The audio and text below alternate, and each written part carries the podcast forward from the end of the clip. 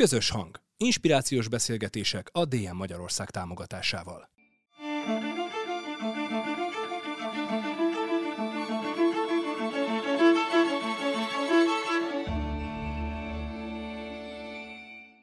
Sziasztok! Ez a közös hang a VMN és a DM Magyarország podcast műsora. Én Kranyik Szintia vagyok. A mai vendégeim Pokorni Lia színésznő és Grecsó Krisztián író-költő. Sziasztok! Köszöntelek titeket Szia. a stúdióban. Hello. Elképesztően sok hasonlóságot véltem felfedezni az életetekben, sok közös motivumot, de ezekre majd mind kitérünk. De nagyon örültetek mindketten, amikor elárultam, hogy ki lesz a beszélgető partneretek. El- elmesélitek, hogy honnan ismeritek egymást, és mióta? Én, én nem is emlékeztem arra, mire te emlékeztél, hogy mióta ismerjük egymást. Egy olvasás népszerűsítési akcióba hívtak bennünket, ami eléggé mókás volt, mert kiálltunk a, a, a, a Szabó Ervin elé, sokan, sokan olvasók, meg mi, mi is olvasók, mi a színpadon, az olvasók a, a, a színpad előtt, és együtt, közösen olvasni kezdtünk fennhangon. Úgyhogy sok-sok szólam szólt egymás mellett, és akkor történt, hogy előtte beültünk ebédelni, és olyan kevés olyan ember van, akiből árad az energia. Árad a jókedv. Nyilván nem mindig, eh, hiszen eznek valamikor töltekeznie kell, de ott, ott, ott én azt élhettem át, hogy végre egy ember, akiből jön, és akkor én lophatom egy kicsit, és akkor csupa jókedv, és, és közben én úgy emlékszem, hogy színházról, hosszan színházról volt szó, a Lévai Balázs meg te Igen. meg én ültünk be ebédelni, és és hosszan színházról beszélgettünk, ami nem mindig vidám téma, hogyha a színházi háttereket, és akkor is tudtál, abból is ki tudtál uh, úgy, uh, tehát nem kijönni, mert nem kellett ebből kijönni, hiszen őszintén beszélgettünk, de hogy, hogy, hogy a, a, abban is mindig megtaláltad, hogy mind lehet nevetni. És az olyan, olyan, olyan nagyon, nagyon, nagyon jó az ilyen ember közelébe lenni, ezt biztosan tudom nektek mondani. Nekem meg az a furcsa, hogy hogy te ezt láttad belőle, illetve nem a vidámságon, mert ez, az nyilván adott, és képzeld el, hogy amikor én túlságosan tisztelek valakit, akkor azt érzem, hogy, hogy annyira elkezdek szorongani, hogy nem tudok önmagam lenni, és, és melletted például totálisan ezt érzem. Tehát most tiszta de, szorongás. De, de, jó, hogy most ezt elmondod, de arra emlékszem, hogy akkor is olyan zavarba voltam, hogy ott ülhetek vele. Komolyan mondom, hogy én egyszer azt éreztem, hogy Jézus Isten, hogy ez a nagy ember. Tiszta szívemből, tehát bettem, és azokat a dolgokat mondom. Tehát, hogy én meg egy szorong ember vagyok, és én meg alapvetően ezt éltem át. Szóval valószínűleg én meg belőle töltekeztem, hogy úristen, Isten, itt ülünk egy. Te is szorongos vagy, vagy? Nem nagyon. Is, nem is gondoltam nagyon, volna. Nagyon, nagyon. Mert én, én, én, én bármiből tudok feladatot csinálni, oda kell menni, és ott jó kell érezni magad, azt én feladatként simán átkonvertálom magamban is, elkezdek tőle szorongani. Tehát, hogy akkor, na hát még egy közös már megvan látni. Az biztos, új, és még mennyi lesz. Uh, Lia, van egy ilyen általános felfogás, amit én egyébként nagyon károsnak tartok, hogy a nők koráról nem illik beszélni, és ezzel picit ráerősítünk arra, hogy az idő múlását azt tagadni kéne. Te tavaly töltötted be az ötvenet, és erre én úgy vettem ki az interjúkból, meg a, a nyilatkozataidból, hogy erre kifejezetten büszke vagy. És uh, tavaly a fiat pedig 18 lett, Igen. hogy mennyire voltak ezek komoly fordulópontok az életedben, ezek a számok? Olyan érdekes, ez, ez nem igaz, hogy nem foglalkoztat akkor, és nem voltak olyan pillanatok, amikor azt éreztem, hogy, hogy összedől a világ. De 40 körül volt azt hiszem a legnagyobb mélypont, hogy azután nincs tovább. Tehát, hogy különösen egy nő esetében, mert egy férfi, az szerintem a korral így egyre inkább virágzik. Gondoltam én. Én nem gondoltam, hogy 50 körül még ezt, tehát, hogy én így magamra is vonatkoztathatom. És érdekes, hogy 50 előtt egy fél évvel akkor megijedtem, hogy, hogy Jézusom miért sugalja minden az, hogy, hogy a nőknek le kell húzni a rolót, vagy mi magunk találjuk ki, vagy, vagy, vagy, vagy egyszerűen van egy divat, ami kialakul, de én olyan gyanúsan elkezdem egyre jobban érezni magam, és, és olyan furcsa. De hogy egyszerűen olyan érdekes volt ez az érzés, hogy, hogy mintha most értem volna össze saját magammal, és azt éreztem, hogy nincs hogy nincs kor, illetve va, van, sőt, én ezeket a, nem tudom, 50 az új 30, ezeket annyira után, nem, 50 vagyok, tehát, hogy nem, nem akarok fiatalabb lenni, hanem egyszerűen szeretnék valahogy másképp gondolni magamra, nem mint egy számra, hanem hogy annyi minden megéltem, és az olyan csodálatos, hogy és annyi mindent értek már ebből, hogy, hogy, hogy én ezzel szeretnék foglalkozni, és nem a szarkalábaimmal, illetve ilyen szempontból nem. És az, hogy a fiat betöltötte a 18-at, és hogy hivatalosan felnőtt lett, Hát az sokkal ijesztőbb. azért, azért én dolgozom az ő elengedésével, ez nem Azt gondolom, könnyű. Hogy... És ér egy gyerek? Már bocsánat, ennyit nem tudom, igen. nem szabad kibeszélni De, őt. de hát, ilyen nyilván a titkai nem, de igen, nagyon, nagyon érek. Természetesen ö, ö, megvannak a saját kamasz dolgai, meg zenekarban muzsikál, tehát azért ő, ő azért sokat megy így, akár az éjszakában is, de tudom, hogy, hogy jó társaságban, de hát azért, hogy nagyon nehéz, hogy érzem, hogy neki egyre fontosabb, hogy elszakadjon, és, és nagyon helyesen mindig elmagyarázza, hogy tudja, hogy ez nekem feladat, de ő segít ebben. De hát, édesem. Például nem mindig jelenti be, mikor jön haza, és hogy meddig maradt távol, és akkor ezek ilyen jó, jó kis tanúságos pillanatok, ezek ilyen teljesítménytúrák Igen. neked. Igen. Ezt teljesen átélem, meg képzeld el, hogy a, tulajdonképpen már egy intézmény megélése is. Tehát amikor a bölcsödében megálltam az ajtóban, és ott maradtam egyedül, akkor ilyen könnyes szemmel, hogy de hát akkor én, Igen. hát akkor én most, én, én rám itt, hát akkor, Nincs hát most szükség. akkor mi van? És, és uh, nyilván ezek csak egy olyan szempontból forduló pont, hogy érzed, hogy ja, hogy ettől kezdve tulajdonképpen ez egy hosszú folyamat, ami mind-mind egyfél, egyfelől a kötődésről, másfelől meg bizony a leválásról szólnak. Tehát, hogy ez, és már elkezdődik, tehát még nincs három éves, és már elkezdődik, hogy, hogy szépen lassan, és egyszer csak ugye nyilván ott találod magad, hogy, hogy alig néhány év múlva, hogy hát a saroknál tovább ne gyere már, mert... Igen. Uh, és amikor azt mondják, hogy, hogy hát, hogy ugye egy életre ott lesz gyereked, és akkor amikor rájössz olyan 12-13 évesen, már így eltűnik, hogy szia, szia jó. Tehát valami nagyon erősen Hogyne. megváltozik. Oh, nagyon nehéz. Volt a, volt a régi közszolgálati rádióban egy, ö, egy műsor, az volt az a vendégháznál, és az egy nagyon-nagyon találó cím volt, az, és a gyerekekről szólt. Igen. Tehát, hogy ugye az, egy, az úgy minden, először én nem is értettem, hogy mit jelent az, hogy vendégháznál. Igen. Nekem nincs még gyerekem, de azt gondolom, hogy az egyik legnagyobb feladat, ha nem a legnagyobb, hogy mit tanítasz meg a gyerekednek, mik azok az értékek, amiket továbbadsz, és egy nagyon érdekes pillanat lehet, amikor ráeszmél szülőként arra, hogy most a gyerekettől tanultál valamit, nem pedig fordítva. Fel tudtak olyan helyzetet idézni, amikor felismertétek, hogy most ő tanított nektek valamit? Hát nekem egy különös dolgot tudott tanítani, mert még ahhoz pici, hogy mondjuk informatív dolgokat mondjuk lexikálisan tanítson. De azzal, hogy ő otthon van, tehát otthon van például a lakásban, ami nekem azért alapvetően eddig egy lecserélhető lakásnak tűnt. Olyannak, mint a többi. Én egy ilyen vándormadár vagyok, tehát egy költözésben kifejezetten erős. Szeretek is, jól is csinálom. Ugye sorban áll és cipekedni ezt a kettőt nagyon szeretek, és hát megy is. Na. Megy is, de hogy a, a, ahogy ő, ugye egy gyereknek akkor az a, az a gyerekkor szentere. Tehát neki azok az ajtók, azok, a, ahol ott megleli a mindenféle kincseket, vérnyomásmérőtől az akármiig, ott, és azt kipakolja, meg rakja, az neki, a, az neki a, az eredeti. Tehát ő, ő oda született, ő ott van otthon, az a tér a varázs. És nekünk is volt ilyen nyilván egy, egy lakás, amiben, vagy egy otthon, ami... Meg ahogy felfedezi, nem? Igen. Tehát arra rácsod, hogy látod, hogy megért bizonyos dolgokat, és hogy már tudja, hogy mi, mit, hova, tehát ez annyira csodálatos. És otthon lenni, na azt tanulok tőle. És otthon lenni mondjuk a városban is. Tehát ahogy amilyen öntudatos, újlipott városi gyerek, ahogy ő ott járkál, ahogy, mert az a tér az övé, az ő miatta van, azt így tehát nézzük a feleségemmel, és próbálunk zárkózni. Tehát próbálunk ennyire otthon lenni. És akkor, mert érted, az ott, tehát tök jó dolog otthon lenni. Hogyha ott, ott tényleg nem érzed magad állandóan úton, nem, nem, nem azt nézed, hogy merre mehetnél még, és én hajlamos vagyok erre, hogy menj, jó, oké, jó volt itt, menjünk tovább. De most jó, hogy akkor próbálni otthon lenni. Hát most lehet, hogy gyakorolni a vírus alatt. Hát azt, az már kicsit sok volt. De én. én imádok otthon lenni. Ne, szóval nekem például az sem volt sok. Tényleg, nem szeretem. És Lia, te mit tanultál a fiattól? Nemet mondani.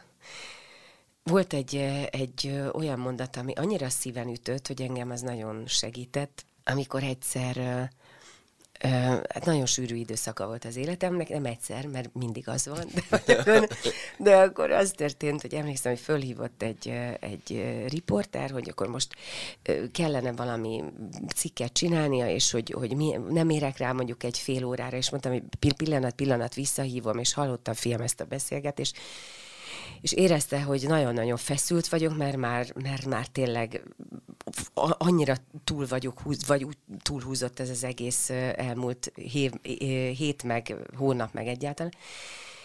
És akkor leraktam a telefont, hogy egy picit időt adjak magamnak, hogy visszahívem és válaszoljak, és akkor a Misi rám nézett, hogy ugye tudod, hogyha rá igen mondasz, akkor rám nemet. És akkor így azt éreztem, hogy kösz Mihály. Igen. És akkor így egyszerű volt igen. De ennek kapcsán azt is elmondtad, hogy nemet. Nem. Hogy nagyon nehezedre esett nemet mondani, de hogy aztán megtanultad, hogy az egy nagyon tiszteletteljes gesztus, ha, ha az embert megtisztelik azzal, hogy nemet Igen. mondanak neki. És, és ez egyébként vicces, hogy ez már most feljött, mert ez egy későbbi kérdés, hogy Krisztián, te tudsz-e nemet mondani? Nálad ez hogy van? Nekem is tanulni kellett, nagyon erős tanulási folyamat mert én egy jó fiú vagyok alapvetően, tehát igyekeztem, a, a, illetve azt hittem, hogy azzal, hogy valamilyen módon igyekszem kiszolgálni, vagy megfelelni, vagy az igényeket valahogyan uh, kielégíteni, akkor én azzal jót teszek. És pontosan ezt, amit Léa mond, ezt nem fogtam föl, hogy, uh, hogy lehet, hogy ha már neked egy határon túl van, akkor rosszul fogod csinálni, fáradtan fogod csinálni, nem neked való a feladat. És azóta kifejezetten kifejezetten birizgáló kihívásokra is mondtam úgy nemet, hogy tudtam, hogy nem nekem való. Tehát mit tudom én kifeje, kifejezetten nagy rendező, nagy film ötletére, és azt mondani, hogy de értsd meg, hogy nem nekem való. És akkor először megsértődött, és mondjuk eltelt egy fél év, és azt mondta, hogy belátta, és igazam volt. Mert azóta mondjuk megtanultam munkák esetében, hogyha nekem itt belülről nem kezd el kaparni, ha nem akar az én mániám lenni az a dolog, akkor rosszul fogom megírni. Igen neki is ciki lesz, de nekem még inkább. És akkor, a, tehát, hogy csak azért, hogy jó fiú legyek, beszaladni egy buktába, ahhoz meg már öreg vagyok, tehát nem engedhetem meg magamnak, hogy ciki legyek. Ugye, mit tudom én, fiatal koromban, amikor tényleg nem, nem tudtam, nem, valahogy nem volt erre befolyásom, tehát őszintén szóval sotródtam, akkor a filmforgatókönyvekbe beleszaladtam akkor a kínos dolgokba, azért, mert én se tudtam, hogy mit akarok, a rendező se nagyon tudta, hogy mit akar, a kettő együtt meg a teljes, teljes téveigés lett. Na most ezt nem szabad. Tehát, hogy ez, ez, ez egyszerűen nem, nem lehet. Tehát, hogy, és egyébként szerintem minden, még a saját projektjeidnél is, hogy tényleg ez, ez van bennem? Ezt akarom mondani a világról? Ez, ez, és még magadnak is nemet kell tudni mondani. Mondjuk, csak mondok egy példát, elkezdtem írni az apámról. Én elég sokat írok az apámról, de azt mindig csak úgy kerülgetem és egyszer végre azt akartam, hogy végre írok egy apa regényt, de úgy, hogy akkor egy, egy nyilván egy viszonyregényt, egy apa-fiú viszonyregényt. És elkezdtem írni, és hál' Istennek bekapcsolt valami kontroll, mert mert rájöttem, hogy ez még mindig terápiás írás, érted? Tehát még nem engedtem el. Nem lehet. Ne viccelj már, ez nagyon érdekel. Ne haragudj. Ne nyugodtan. hát ez... Mert én terápiából játszom, tehát olyan érdekes, hogy én meg abból alkotok, és te meg azt mondod, hogy te túl kell, tehát jobban rá kell, hogy láss, el kell, hogy távol. Hogy nem, hogy nem. De lehet terápiás írást, csak akkor az, az mondjuk alapanyag lehet egy későbbi szöveghez. Aha. Max fordulópontokat, tehát mondjuk ugyanúgy kitárulkozik, mint egy mély interjú. De mint ahogy mondjuk, hogyha mondjuk családregényt akarsz írni, és elmész a nagynénihez, és beszélteted, azt, ha szöveget leírod, a, annak az úgy leugrik a papírról, hogy, hogy egyszerűen semmi valósága nem lesz. Tehát azt, ugye azt szokták mondani nagyon édesen, hogy ugye nem lószobor, tehát hogy a, a, hogy a, hogy a hogy a, a terápiával is valahogy így van, hogy azok az érzések, amik akkor szinte ilyen öntudatlanul kiszaladnak benned, belőled, azok annyira befelé figyelnek, hogy nem a hatást akarják, tehát nem, azt nem érik el. Meg, meg szerintem egyszerűen az van, hogy, hogy te neked nem lehetnek gyűlölet, meg fájdalom, meg bármi érzés a szereplővel szembe. Aha, igen. igen Mert az igen, majd az olvasónak kell, hogy legyen vele szembe, érted? És neked nem lehet. Most már az éreztem, hogy nem mondom, nem mondom a lényeget, és láttam az arcodon, hogy nem mondom a lényeget, és csalódott vagy. nem volt meg az aha élmény. Igen, igen, és el- elkalandoztam, de hogy, a, hogy e- most, most értettem meg, hogy mi, mit akartam mondani, tehát hogy, hogy ezt, és, és, és még mindig nem voltam, tehát azt éreztem, hogy ez még nincs kézben, nem 20, lassan 20 éve halott az édesapám, és még mindig nem tudtam gyűlöleteket elengedni, meg fájdalmakat, vagyis nem tudom úgy megírni, ahogy azt meg kellene. És félretettem. Na most akkor például az ilyen nemet mondani, akkor magamnak tudtam nemet mondani. Neked van így a saját projekteknél, hogy észreveszed, hogy a... Ö, igen, de, de inkább úgy, hogy... De igen, egy-egy felkérésre én is érzem, hogyha, hogyha tudom, hogy folytogat, nincs kedvem hozzá, nincs hozzá közöm, akkor, akkor azt, most már, azt most már tudom azt mondani, hogy nem. Még nem magától értetődő, de, de, de az, amikor, amikor valami nagyon találkozik azzal, ami, ami bennem van, akkor, akkor azt meg minél mohóbban akarom Aha. játszani, mert, mert nekem meg élő érzések kellenek. És még akkor is, hogyha nem egy olyan szerepet játszom, ne adjul is aznap este, ami, ami feltétlenül hasonló vagy közös, én akkor is belecsempészem, mert mindig azt érzem, hogy, hogy van egy szöveginformáció, meg, meg van egy intellektus információ, de hogy kutya kötelesség a színésznek valami minden alatti információt is bújtatni, ami, amit nem lehet megfogni, de hogy, hogy, hogy azt én pontosan tudom, hogy, hogy azt éppen miből mondtam, vagy mi volt az a plusz gondolat mögötte, és attól válik szerintem a néző számára is, ő sem tudja pontosan, hogy velem mi történik, csak hogy valamiért ez a mondat nagyon betalált. És engem mindig ez érdekel, de az nagyon élőnek kell lenni az érzéseimnek, mert amihez nincsen közöm, az hogy egy váz lesz. És visszafelé van így, bocsánat, hogy csak egy, Igen. egy dolgot hogy, hogy, a, hogy amikor valami nagy drámai helyzet zajlik családban, Igen. magánéletben, szikráznak az érzések, kiszalad valami, és valamit ott akkor kimondasz, gyötrődve, de nagyon keményen. És akkor abban a pillanatban hirtelen tükrözve látod magad, és azt érzed, hogy jó, ezt majd fogom tudni a színpadon. Hadd had olvassak fel egy idézetet, amit a, amit a Lia mondott, és direkt azért kiírtam szó szerint, mert annyira érzékletes.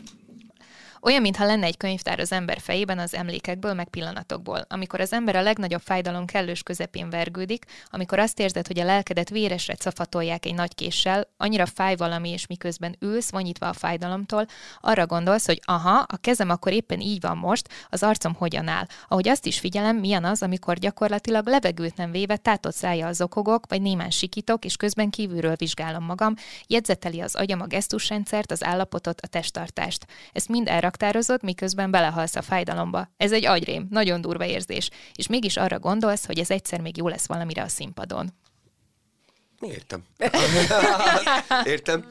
A, a, én csak ezt arra, arra szoktam mondani, amikor azt kérdezik, hogy de hát, hogyha mi történik, hogyha egy írónak mindig súrog a magnó a fejében, és, hogy, és erre mindig mondom, gyerekek, hát a színész sokkal durvább.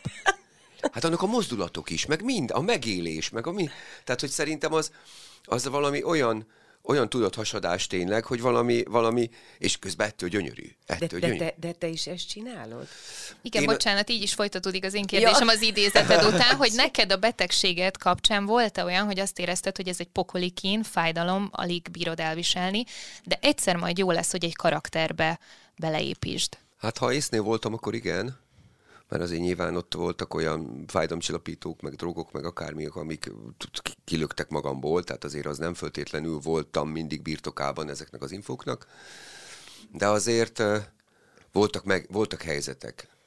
Tehát most, most, most egy vidámabbat próbálok mondani, mert abban nagyon kevés vidám helyzet van, de ugye mondjuk beszédterápiára kellett járnom, és meg ugye újra kellett tanulni beszélni, és tudod, bemész, és veszed a nagy levegőket, légzőgyakorlatok, hát a te gyönyörű orgánumoddal nem kell ezt mondani, hogy nyilván képezve van és hall.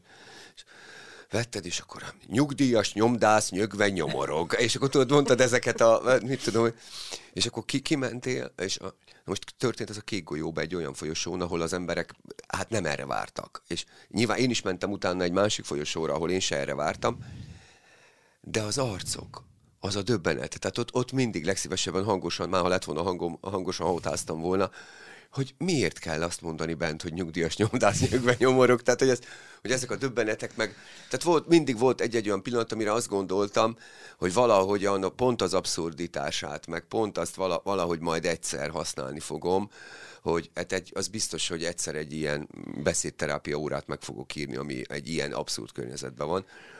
Még most nem írtam.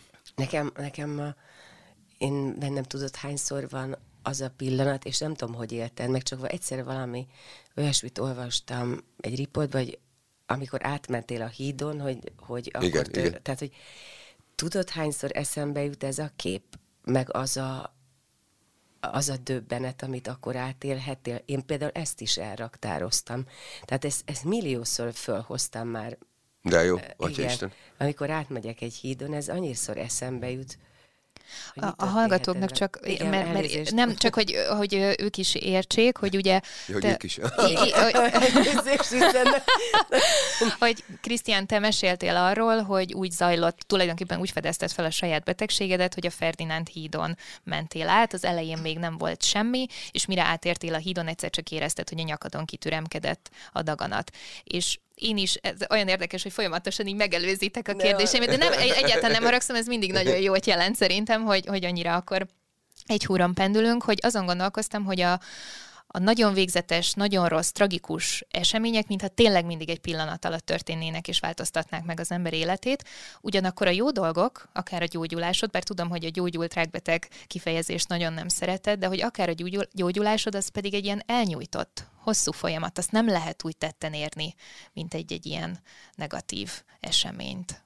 Hát ha belegondolsz, a boldogság meg a tragédiák elmesélhetősége is, hát nem véletlen, hogy olyan darabok, amelyek boldog házasságról szólnak, nincsenek, tehát hogy azt nem, nem lehet elmesélni, és, és ezek, ez valahogy, valahogy más, más narratívák a kettő, eh, miközben, miközben én meg azt arra gondoltam, amikor kezdtél mesélni arról, hogy hogy vagy a koroddal, hogy azt kezdtem, tehát az a nem bölcsesség, ez valamiféle tapasztalat iránti nyitottság, hogy a, hogy a boldog pillanatok, meg a boldog helyzetek megélésében ott maradjak. Tehát be, benne maradjak, és hogy, hogy valahogyan, valahogyan azt, azt ne, tehát legalább akkor ne vágyódjak máshova. Tehát akkor, akkor teljesen abban a helyzetben legyek, és a múltkor egyébként megpróbáltam megírni, nyilván drámában nem lehet, de prózában mondom, kipróbálom. Erre volt egy tényleg egy banális helyzet, hogy Szegeden kiültünk egy stégre a feleségemmel, kaptunk egy sportfröccsöt, és néztük a vizet. Ugye? Történetileg ez történt. Tehát ez, ez, ez az esemény. És olyan boldogok voltunk, mint nem is tudom, mint soha. És akkor azt mondom, nem igaz, hogy ezt nem lehet megírni. Nem tudom, hogy mennyire sikerült. Őszintén szólva, azóta próbálkoztam, meg felolvastam embereknek, meg most az új, a valami népiben benne is van, Most vettem meg. de aranyos vagy, köszönöm szépen, hogy, hogy én azt érzem, hogy az emberek sokkal inkább az elmesélhetetlenség, meg a megélés hiányának a, a, a, a szituációjára csodálkoznak rá. És akkor mondják, ja, ezzel én is így vagyok. De nem arra, tehát a boldogságot mégse sikerült, hanem azt arra, hogy nem sikerül, arra csodálkoznak. De nem tudom, ez válasz-e arra, ahogy a pillanat hosszúság, nem- De például valahogy, amit mondasz nekem, amikor boldog vagy, az időtlen, amikor meg, meg valami nagyon nehéz, a, annak van ideje, csak olyan vége láthatatlan, tehát azt keretbe akarnád foglalni. Tehát tudod az elejét, és nagyon szeretnéd érezni a végét, és minden másodperc az ilyen brutál súlyú. És a boldogságban meg egyszerűen nem, nem tudod megfogni. Tehát ab, abban valahogy a jelenlét az, az tehát ott tapasztalja meg az ember ezt a, a mostot, és, és a fájdalomban meg rohangálsz, vagy hátra, vagy előre, csak ne a mostot kelljen megélned. De bocsánat, egy dolgot hagyj kérdezzek, hogy te tudsz olyat, hogy hogyha megvan valami, Igen. nagyon vágytál rá, dolgoztál érte, még jól is sikerült, tudsz neki örülni? Vagy akkor abban a pillanatban természetessé válik, hogy meglett, és új célt kell keresni? Ha kettő együtt, m- meg tudok neki örülni, de valóban hozza az új feladatot, de, de, de tudom értékelni. Tehát, hogy tudom magam szeretni amiatt, mert, mert végigcsináltam, létrehoztam, és, és egy tudással gazdagabb lettem, de már azt, azt be vissza akarom forgatni. Aha, aha. Mert én nekem egyáltalán nem ment. Tehát én nekem ezt tanulnom kellett. És eszembe Már jutott... hogy nem tudtad magad Nem, nem. örülni annak, hogyha... És eszembe jutott egy régi tanárom, aki így, így, akit kinevettünk. Mert ő mindig mondta, hogy amikor fél évet lezár, akkor ő igenis megjutalmazza magát, és elmegy, és vesz egy minyont, mondta. Jaj, nagyon édes volt, nagyon édes. És tudod, mi meg, hát 17 éves kamaszok, hát vonyítottunk a és menjél, vegyél minyont, édesem. És aztán eszembe jutott, mint metafora, az a venni egy, menni és venni egy minyont. És le, leülni, és nyilván nem az a lényeg, hogy megeszed-e, vagy egyáltalán nem meg, hanem átgondolt, hogy na jó, édesem, akkor ezt meg tudtam csinálni. És nem az van, hogy ez természetes. És, nem, és ez nem, a, nem az egóról szól, éppen ellenkezőleg, uh, um, hanem hogy valahogy um, helyre tedd azt, hogy a saját teljesítményedet ne kicsinyed le. Mert akkor ugye állandóan az lesz, hogyha az minden, amit megtettél természetes, akkor mindig kompenzálni kell Így van. Akkor örökké felülről kell, felülről valamit tenni kell fölé. Ahelyett, hogy azt mondanád, hogy na de hát itt van alattam. És tényleg ez a, az nekem azóta, most ha egyszer lesz osztálytalálkozó, bocsánatot is kérek tőle, és majd mondani fogom neki, hogy ezt a, ezt a minyon, ezt remélem azóta is el szokott menni. E- Egyébként de ez az 50 év erre volt jó, hogy végre úgy teljesen tudom magam szeretni. És, és szeretni tudom azt is, amit, amit csinálok, és, és tudom, hogy az, az mondjuk érték, akkor, akkor úgy le tudok ülni egy pillanatra, mint egy domboldalon, és úgy végignézni rajta, hogy de jó. De jó.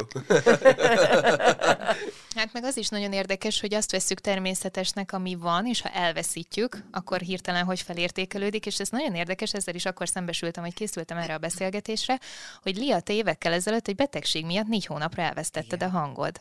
És én ezt nem tudtam, és Krisztián, ugye te is a sugárkezelések miatt, és ha az ember elveszti a hangját, az, az borzasztó lehet, el se tudom képzelni, de úgy, hogy mindkettőtöknek ez a munkaeszköze, ez, ez különösen rémisztő lehet, hogy volt bennetek akkor olyan rettegés, hogy mi van, ha soha nem tér vissza? Persze.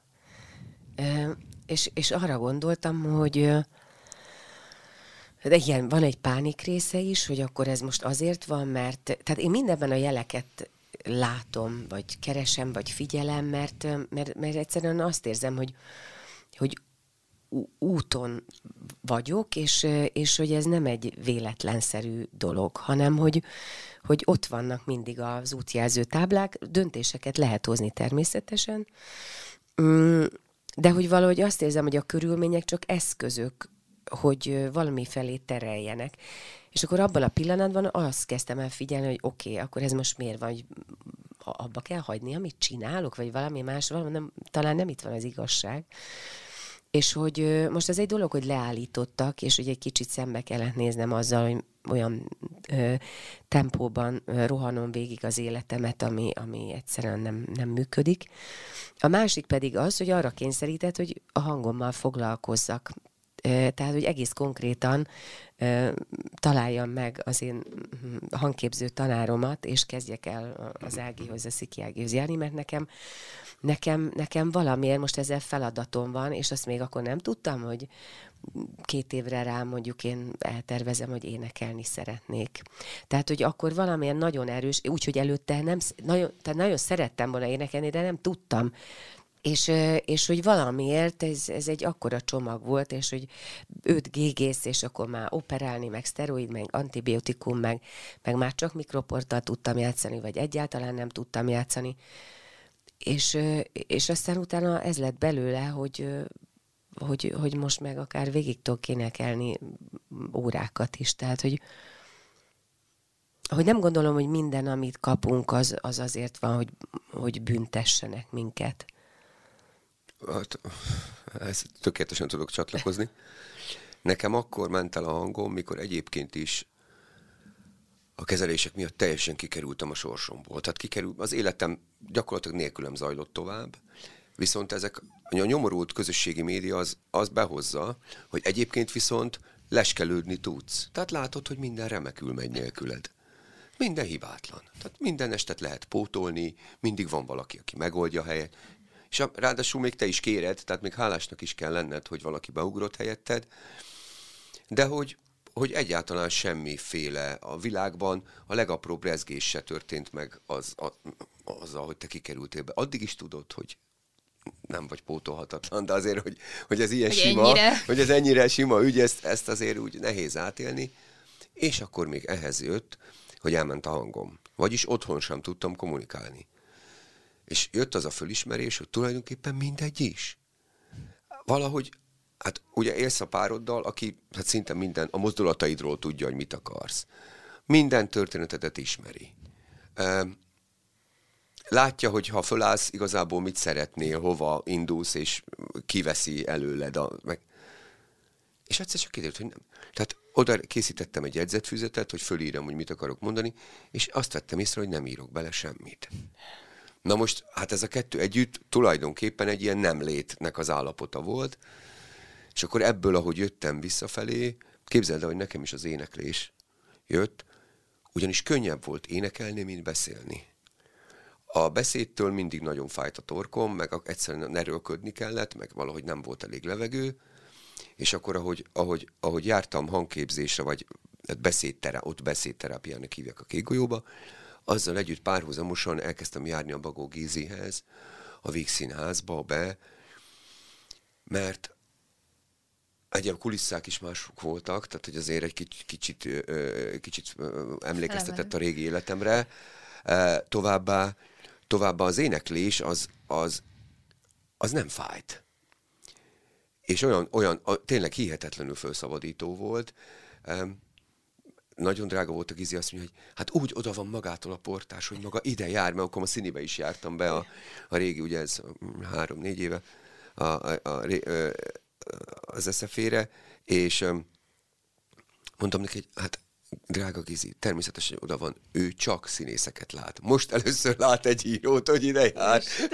hát ezt nem, nem szoktak ide járni, de hogy, hogy, hogy, hogy és ott azok, azok, a, tehát azok az egyszerű légzőgyakorlatok, az, az hihetetlenül fontos volt abban, hogy, hogy akkor én újra vagyok. Tehát, és mindig meg kell keresni annak az okát, hogy egy betegség miért van. Ugye Lia, te ezt említetted, Krisztián, te pedig beszéltél arról többször, hogy nagyon káros az a narratíva, ami a rák kapcsán sokszor bekapcsol emberekben, hogy ennek a lelki okát, vagy a, vagy a valamilyen egészségtelen életmód az okozója és hogy, és hogy amikor te végig gondoltad, végig futottad ezeket a köröket a betegséget kapcsán, igazából semmi nem indokolta, hogy neked tulajdonképpen most miért kell betegnek lenned. Én nem azt mondom, hogy nem kell végig gondolni dolgokat, mert azért azt gondolom, hogy végig kell.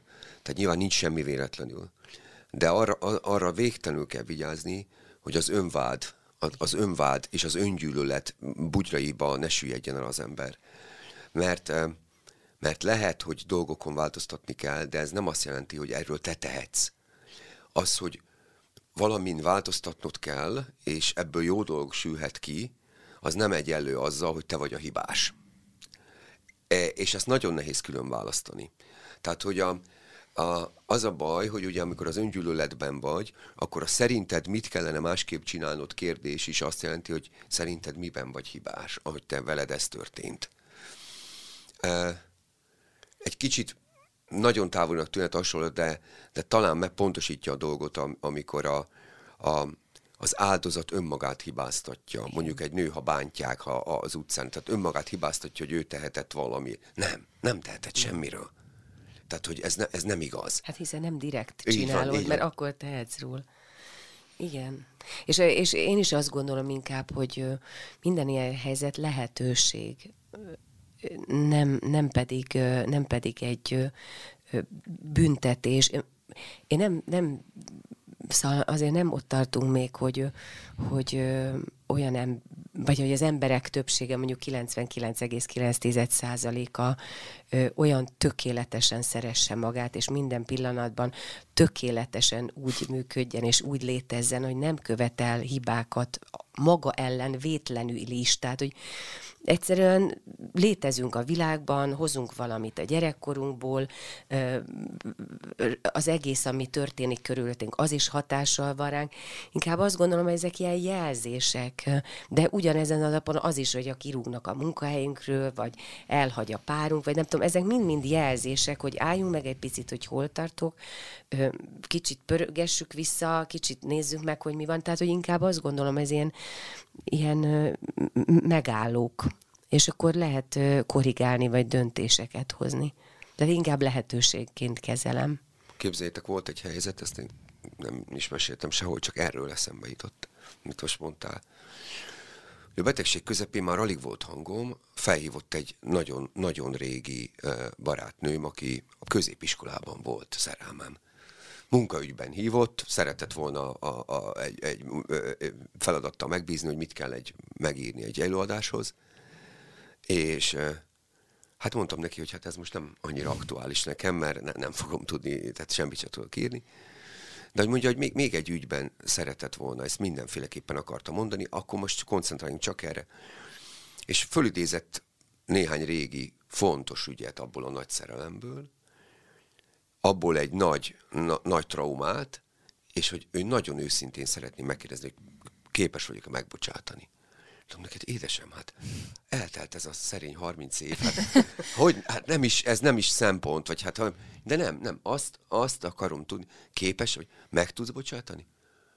És álltam, néztem ki a Pannonia utcára, hogy, hogy, hogy abban a pillanatban szinte kívülről láttam magam, hogy, hogy tény, tényleg képes vagyok? Hol vagyok én? Mi van most? Hogy mitől?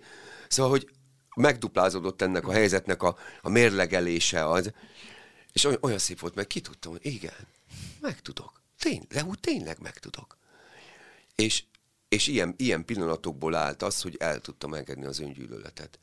Pedig ez, hát érted, hogy, a, hogy mondjuk én magam elengedtem egy olyat, azt se tudtam, hogy ott van. És, és ezek olyan banálisnak tűnő, banálisnak tűnő kis tüskék, de kihúzod, és akkor sokkal jobban vagy. Na mindegy, túlbeszélem. Nem, nem egyáltalán nem. nem. Krisztián, te végig nagyon nyíltan és őszintén beszéltél a betegségedről, azt mondtad, hogy ebben nagyon sokat segített, hogy Kulka Jánossal olvastál egy interjút, amikor ő a saját betegségéről vallott, és úgy úgy gondoltad, hogy ha a te történeted másoknak segítséget nyújthat, akkor erről mindenképp kell beszélni. És Lia, te nem nagyon szoktál beszélni a magánéletedről, mégis nem régiben volt egy interjú, ahol arról beszéltél, hogy amikor évekkel ezelőtt elvesztetted a szerelmedet egy balesetben, erről, erről beszéltél, Igen. és azt mondtad, hogy azért, hogy, hogyha ez másoknak segíteni tud, akkor, akkor erről szót kell ejteni. Hogy érkezik el egy olyan pillanat, amikor az ember már már tud ezekről beszélni. Hol van az a pont, ahol akár önterápiaként, akár a másoknak való segítés céljából mer beszélni ilyenekről az ember, és nem attól fél, hogy túlságosan lemeztelenedik. Én, én soha nem attól félek, hogy lemeztelenedek, inkább nyilván a sajtó, sajt, attól félek, amikor így átforgatják, vagy átszínezik a mondandómat, és nem úgy jut tovább, ahogy azt szeretném, hogy tovább jusson. Én inkább ennek a veszélyét látom, és azért szoktam ö, sokkal zártabban kezelni a magánéletemet. Közben, amikor erről erről úgy igazán lehet mélyen beszélgetni, ezt nagyon fontosnak tartom, illetve ezért szoktam átfordítani inkább az előadásokba, hogy akkor azon keresztül próbáljak beszélni, mert, mert a, a szavakat nagyon egyszerű máshogy is értelmezni. Várjál, most a kérdéseden még egyszer tett föl, elgalandoztam, elgalandoztam. Hogy, Te... nincs is talán benne olyan konkrét kérdés, hogy ezen is gondolkoztam, hogy akár a korral is jár-e Igen. ez a fajta érettség, hogy az ember már ezekről úgy mer beszélni, a saját tragédiáiról mesélni, hogy az másoknak erőt adjon. Vagy, vagy, vagy hogy ez mind múlik, hogy hol, hol van az a pont, ahol... ahol Én a... ezt nagyon fontosnak tartom és, és nem, nem, mm, nem, nem mint ilyen megoldó kulcs, hanem egyszerűen csak a saját tapasztalat feladataimnak, tehát hogy azt hogy osztom meg, és hogy, hogy ezeket az összegzéseket hogy adom át, ez, ez igenis fontos. Mert, mert ha ez bárkinek is segít, akkor, akkor tehát ez az, az mi a csodáért végeznénk a dolgunkat, hogyha nem ezért. Szóval, hogy azért is van bennünk szerintem, vagy legalábbis én azt gondolom, vagy arra is kíváncsi vagyok, hogy azon kívül, hogy kaptunk valami egy képességet, hogy, hogy, hogy fogalmazzunk, én leginkább mondom, a színpadon tudok, de hogy, hogy azért, hogy ebbe bele kapasz, tehát én magam is miközben csinálok, bele tudom kapaszkodni, de pontosan tudom abban a pillanatban, hogy mindig azt érzem, a színpadon állok, olyan, mint így így kinyújtanám a teret, és így mindenkit ebbe az energiatérbe így bekanalaznék, hogy, hogy, hogy hogy áthathassam azt, amit ott a színpadon is átélek, vagy beszélek róla most, vagy nem tudom. Tehát, hogy aki éppen rezeg ezzel a gondolattal, az, az tudjon akár egy szóval, vagy egy mondattal mit kezdeni, vagy azt továbbvinni. Tehát ez számomra nagyon-nagyon fontos, hogy, hogy nem azért, azért lettem alkotó ember, hogy csillogjak, villogjak a színpadon, hanem, hanem mert hanem mert kaptam egy eszközt, amin keresztül tudok beszélni ezekről a dolgokról, és ez nagyon fontos. Azt is gondolom, hogy, vagy azt sejtem, hogy a te gyógyulásodhoz is mindig szükséges a színpadra állás. Ugye nem régiben vesztettük el Babicsák Bernátot, Igen. akivel a Liazon című előadásban játszottatok közösen, és, és láttam, hogy folytatódik az előadás Igen. egy új, új partnerrel, és uh, gondolom ez a Bernátnak, az Bernát emléke előtt is egyfajta tisztelgés, de hogy neked is szükséged van rá. Igen, egyébként az előbb hallgattam, amit mondtál, hogy, hogy úristen, akkor mindenki pótolható, de, de pont ez jutott az eszembe Bernáttal kapcsolatban, és hogy nem, ez nem azért van, mert ő pótolható. Világos. Soha nem lehet olyan ez az előadás, vagy ez az est, amilyen akkor volt, amikor ő játszott ebben. Tehát olyan nem lesz, és nem volt. Tehát az, hogy, hogy van egy forma, és, és van egy találkoztam valakivel, egy nagyon helyes, fantasztikus zenész, aki fölvállalja azt, hogy ő, ő beül majd ö, ugyanarra a padra, és, és muzsikál majd velem, és részese lesz. Ez egy teljesen másik es lesz, nem ugyanaz. Mm, de mégis azt gondolom, hogy, hogy az rettenetesen fontos, hogy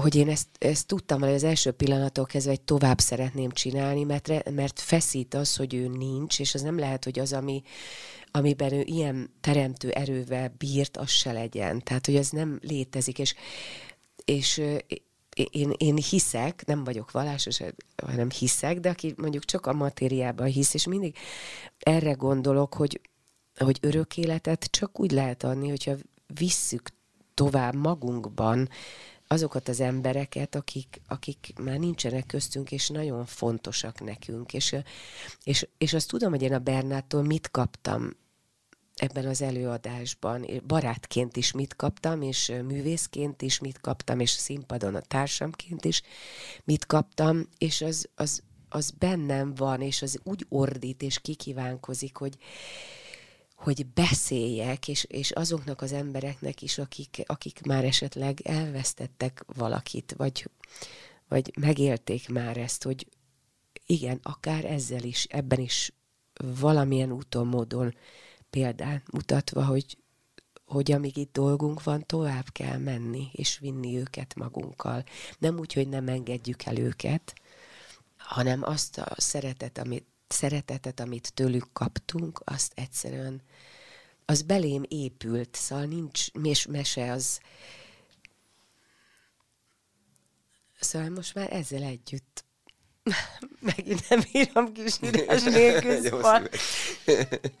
De hát, hogy azt gondolom, hogy objektívan lehet valakit pótolni. Tehát, hogy, hogy, hogy hogy fel lehet olvasni helyette, vagy valaki be tud ugrani egy előadásba, vagy, vagy más írhat egy könyvet mondjuk, de hogy az, amit ő jelentett másoknak, amennyi mindent adott, azt úgy abban a formában nem, nem lehet pótolni. Hát ugye nyilván én nem is úgy gondoltam akkor, hiszen én azt Persze, te belül én voltál, belül voltam, igen. igen, tehát Igen. egy, De hogy én- mondjuk például a feleséged számára te pótolhatatlan vagy, tehát hogy én Hát az... Meg, meg, meg, meg mindenki számára. Tehát belül éli meg az ember az, hogy a világ megy tovább, Igen. a világ Igen. számára nem.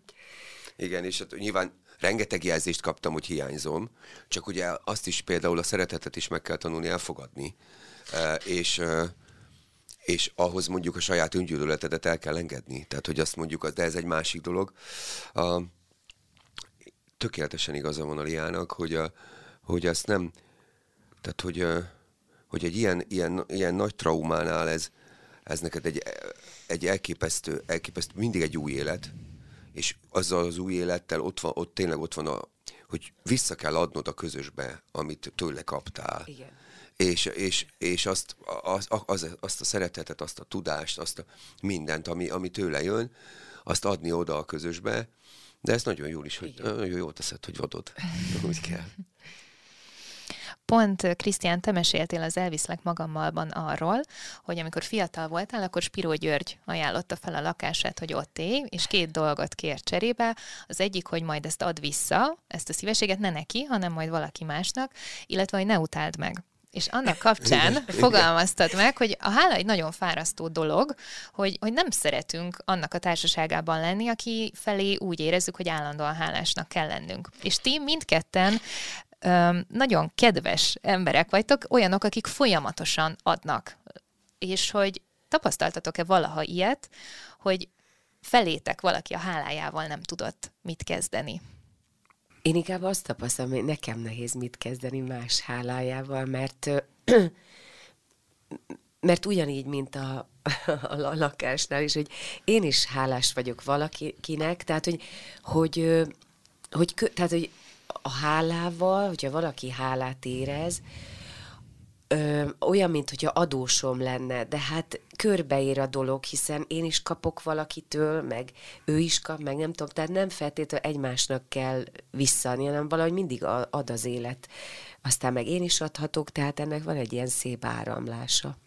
olyan nagyon kevés jó mintánk van erre. Az a baj, olyan kevés a jó minta. Tehát, hogy, hogy ugye azzal, hogy mondjuk szétverték a, a, a, a dinasztiákat a szocializmusban, és nem, mondjuk olyan cégek nem működtek, ahol mondjuk évtizedek vagy évszázadok óta családoknak kellett beletanulni abba, hogy felelősség másokról gondoskodni és az hogy működik, és az nem hatalom, hanem, hanem munka. Azzal együtt például a, a mester-tanítvány viszonyok is nincsenek jó, olyan kevés jó minta van. Hát a, ne, a magát már a tanulási folyamatot se lehet másképpen elképzelni. Hát hogyan, mondjuk ha a, a, egy általános iskolában, ha elindulsz, vagy utána, hát hogyan lehetne másképp annyit olvasni, tanulni, ha nincs egy olyan mester, aki ha azt mondja, hogy menj keresztül az égen, akkor keresztül mész az égen, nem? És, és nyilván megváltoztatja az életedet, de hogy utána ez a viszony aktív viszony legyen. Tehát mondjuk ne az történjen, hogy pont most emlegettem, hogy az osztálytalálkozón majd én, hogy akkor leülsz egy osztálytalálkozón a dermet ránthatós mellett, és azt mondod a, a, a pedagógusnak, hogy hát maga megváltoztatta az életemet, és ő akkor értesül előre először. Tehát, hogy ezek kölcsönös, kölcsönös dolgok legyenek, hogy ezekre olyan kevés jó mintánk van, és például azért szerintem egy ilyen létező, létező lelki ügy ez, hogyha valakinek hálásnak kell lenni, az inkább elfordul. Nem hiszem, hogy magyar ügy, de, de hogy, de hogy ezt, ezt, ezt tanulni kell, meg ezt a szülőknél kell látni ezeket a mintákat, hogy, hogy, na, hogy, hogy lehet ezt büszkén is hogy a mester meg attól lett, tehát a, a mester az ő, a, amit belőled faragott őt azáltal, tehát ő is más lett tőle. Tehát ez mindig, ahogy a Lia mondja, ez egy, ez egy végtelenül kölcsönös és energiaáramláson alapuló viszony. Egyébként mi hála Istennek a Gyurival azóta is jóban vagyunk, tehát hogy ez nem, ez nem sikerült megóvni, tehát hogy nincs ez ügyben nincs gond, és igyekszem a közösben, amit lehet visszatenni, de ez egy az tényleg szép mondata volt valóban, tehát hogy nem tőlem kaptad, hanem közösből vetted ki, tehát akkor oda tedd vissza.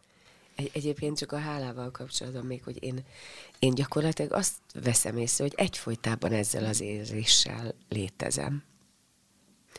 Még, még rossz dolgok esetén is nagyon a, még az első, vagy fájdalom, vagy kétségbeesés, vagy tehát jönnek ezek az érzések, de, de, de, de egy idő után valahogy a, mégis a hála lesz az erősebb. Tehát én folyamatosan ebben az érzésben élek. A, mondtad ezt, a, hogy a hit, hit kérdését. Igen.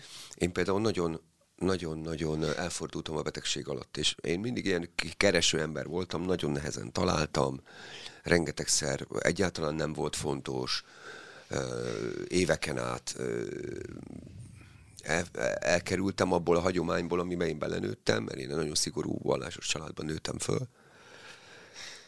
Nyilván a lázadás különösen ezt kamaszkortól kezdve folyamatosan, hát akkor azért se, meg a lehető leginkább elfordulva. És aztán nem az volt a lényeg a betegség után, vagy a betegségnél, hogy, a, hogy, a, hogy akkor én imádkoztam volna azért, hogy én meggyógyuljak, mert rájöttem, hogy hát ez nem így működik. Tehát ő nem a télapó, meg nem cukros bácsi, akinek, hogyha jól viselkedsz, akkor nem virgácsot kapsz. Tehát, hogy, hogy az a helyzet, a helyzet nem így van, tehát, hogy a saját lelki békéd esetében ez, ez még, mégis hogy működik, vagy hogy van, és akkor ez, ez, a, ez, a, fajta, ez a fajta kiegyensúlyozottság, hogy milyen, milyen tér az, ahol, ahol te meg tudod fogalmazni, hogy a világban te biztonságban vagy, a, a, a, a, annak a kérdése. És, és ez nekem fontos lett most, so, sok minden, sok minden ezügyben fontos lett, és és kommunikál is velem a világ, tehát egy csomó mindent mond és üzen is, most már rengeteg mindent értek, ami, amit a Lia is mondott, hogy, hogy miért történt velem és hogyan, és miért volt elengedhetetlenül szükséges. Tehát, hogy, hogy a, nem a, én egy teljesen más ember lettem, és egy más apuka a betegségem után lehettem apa én nagyon örülök, hogy az az apa lehetek. Én, és kétségbeesve gondolok arra, hogy milyen lettem volna akkor, ha nem. Tehát, hogy megélhetem. Hogy azt a kegyet megkaptam, hogy megélhetem ennek a, ennek a szépségét. A teljes elkötelezettségét. Vannak a hátulütői is, mert annyira aggódom érte folyton, hogy, a, a, hogy ez, ez borzasztóan nehéz, hogy szok, kérdeztem, szoktam szülőket, hogy ez egy kicsit enyhül. Mondtak, nem. Nem, nem, nem. nem. Tényleg nem. Borzasztó. Hogy, hogy, hogy a, a, tulajdonképpen egy, do, egy dologra emlékszem önfeledten a, a gyerek előtti időkből, hogy nem kellett másért ennyire. Tehát, hogy ennyire, ennyire félni, hogy valami. De hogy amúgy egyébként meg, hogy ezt a kegyet, hogy ezt így megélhetem, megkaptam, ezt, ezért nem tudok elég hálás lenni. Még a gyereknevelés kapcsán van, van egy ilyen kérdésem felírva, ami Liától indul, hogy hozzád a gasztronómia is nagyon közel áll, ugye egy receptgyűjteményekből álló könyved nemrégiben megjelent, és annak a kapcsán nyilatkoztál úgy, ezt is szó szerint idézem, mert olyan szép. Nagyon tudok örülni például, amikor nyakon csípek valamit abból, ahogyan anyáink, nagyanyáink főztek, még ha ugyanazokat az ízeket már nem is tudom visszaadni. Ezek az érzelmi ételek visszavisznek a gyökereimhez, amik ilyen időben is szilárd támaszt jelentenek és Krisztián, neked a munkásságod nagyon nagy hányadában megjelenik a gyökereidhez való viszonyod, a népi motivumok, és azon gondolkoztam, hogy a kislányod, hogy a városban nő fel, hogyan lehet ezeket az értékeket átadni, hogy ha közepesen szellemes akarnék lenni, hogy az ő életébe valami népit belecsempészni, hogyan lehet? Hogy mellettem elférjen, ugye igen, ez, a, ez a, a, jó kérdés, és és nyilván a, a java még hátra van, de azért nyilván nem a kulisszák a fontosak. Tehát alapvetően, amit én e, fontosnak tartok, hogy, e, hogy becsületes ember legyen. És azon, én mit képzelek, mit képzelek jó embernek, és mit képzelek becsületes embernek, és hogy látom a világot, azt megpróbálom átadni. E, ezen túl nyilván nem tudok sok mást adni. Ha ez sikerül, akkor hihetetlenül boldog leszek, tehát hogy, hogy, ezt, hogy én ezt hogy látom, és nyilván igyekszem azt a, ahogyan a, mondjuk a, a nagyszülők érzékelik a világot, és ahogy élnek, abból is minél többet átadni, akár az ízeken keresztül.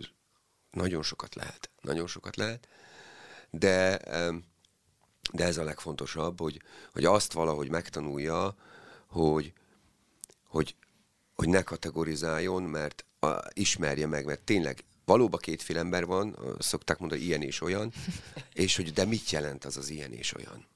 És az a kettő, az, az, az mit, és az, az nem, nem a politikától függ, hogy melyik, nem a, tehát, hogy, hogy tanuljon ebből valamit, és, és mondjuk a, ugye az a, az a hagyomány, amit én hozok, az nem minden szempontból kell, hogy to- őt az ő, ő életébe tovább éljen. Tehát, hogy azért, mert én katolikus magyar parasztként nőttem föl, mondjuk, a, vegyük a jelzőket, vagy ezeket az attribútumokat, abból abból én hagyomány tiszteletet átadhatok, és már akkor is örülök, ha ezt szeretni, vagy tisztelni fogja, de hát, de hát mondom, az értékrend, tehát hogy, hogy ezt, ezt szeretném valahogyan, de hát majd kiderül, hogy sikerülni fog-e, nagyon rajta vagyok. Nagyon szépen köszönöm nektek ezt a hihetetlenül értékes beszélgetést, és köszönjük, hogy minket hallgattatok. Sziasztok! Ti is Ja, szervusztok!